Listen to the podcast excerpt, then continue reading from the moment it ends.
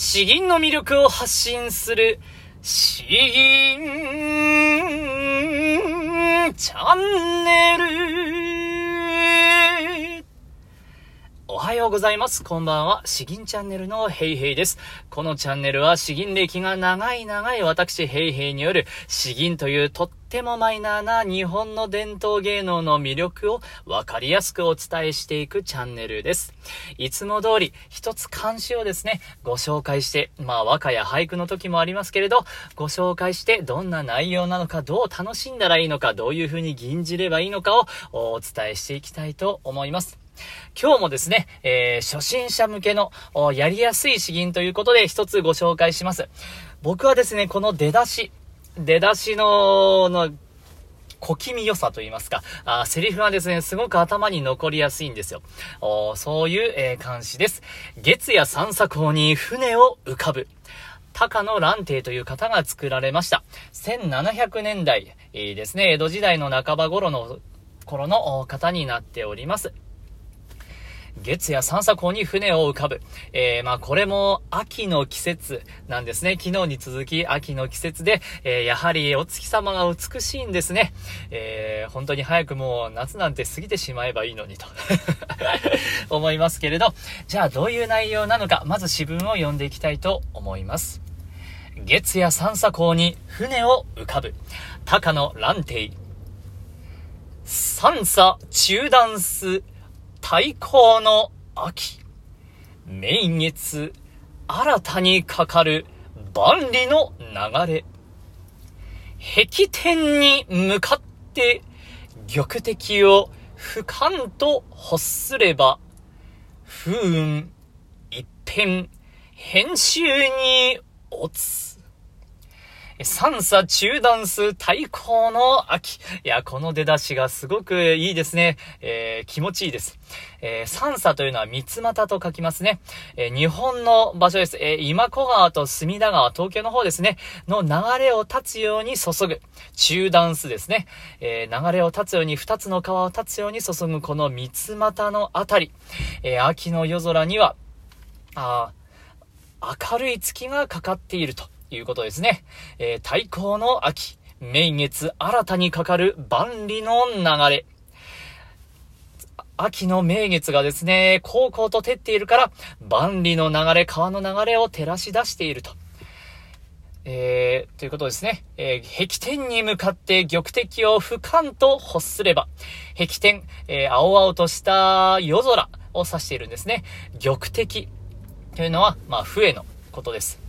月の光も澄み渡ったこの深い緑色の空、夜空に向かってですね、笛を吹こうとすると、どうしたのか。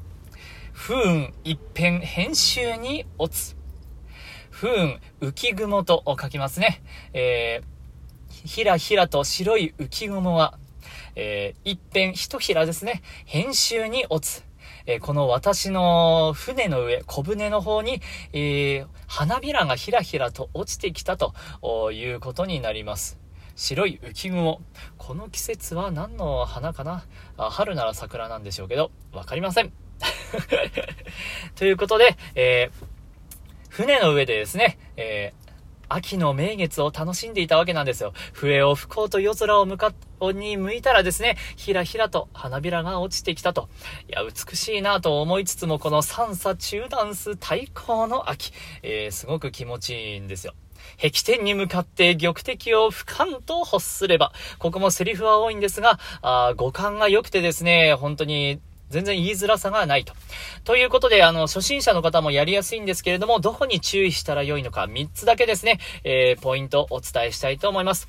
まず1つ目は、聞く。出だしですね。三差中断す。これはもう一番大事なフレーズなので、はっきりと言いましょう。そして、壁天に向かって、えー、ここは、もう夜空に向かってのびのびと、のびのびと、でも力強さは正直いらないんですね。飛距離だけ欲しいみたいな。のびのびとした声が必要です。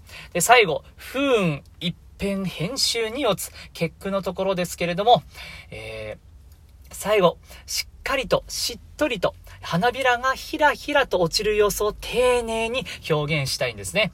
なので、一変というところ、えー、これが揺り落としがちょっと入るんですけれども、最後のところまで丁寧に投げないで、ちょんと置きましょう。ふん、一辺、うん、えー、ここを丁寧にやるのがいいのかなと思います。ということで、出だしと壁点と一辺、えー、注意してやってみましょう。それでは吟じます。月夜三叉港に船を浮かぶ。高野蘭亭。三叉中断す。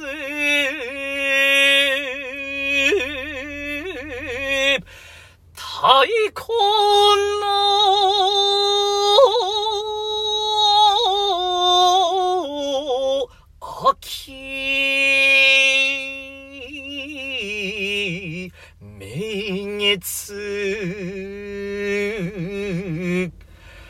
新たにかかる。万里の。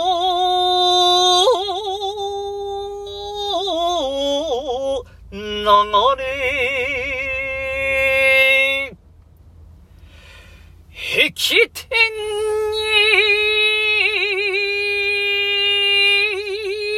に向かって。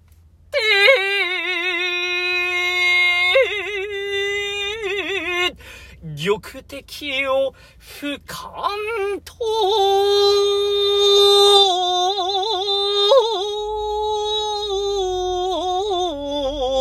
欲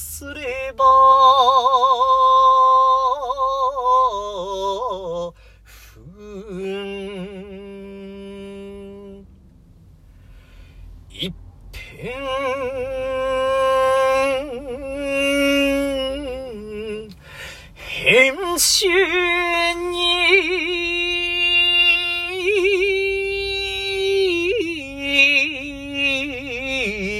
おついかがでしたでしょうか？やはりこの出だしがですね、大好きです。ちょっとテンション上がりすぎていつもより高い音になっちゃったんですけれど、まあ、セーフということで、えー、今日は以上になります。今回は、えー、月夜散策に船を浮かぶ、えー、ご紹介しました。詩吟の魅力を発信する詩吟チャンネル、今日は以上です。ありがとうございました。バイバイ。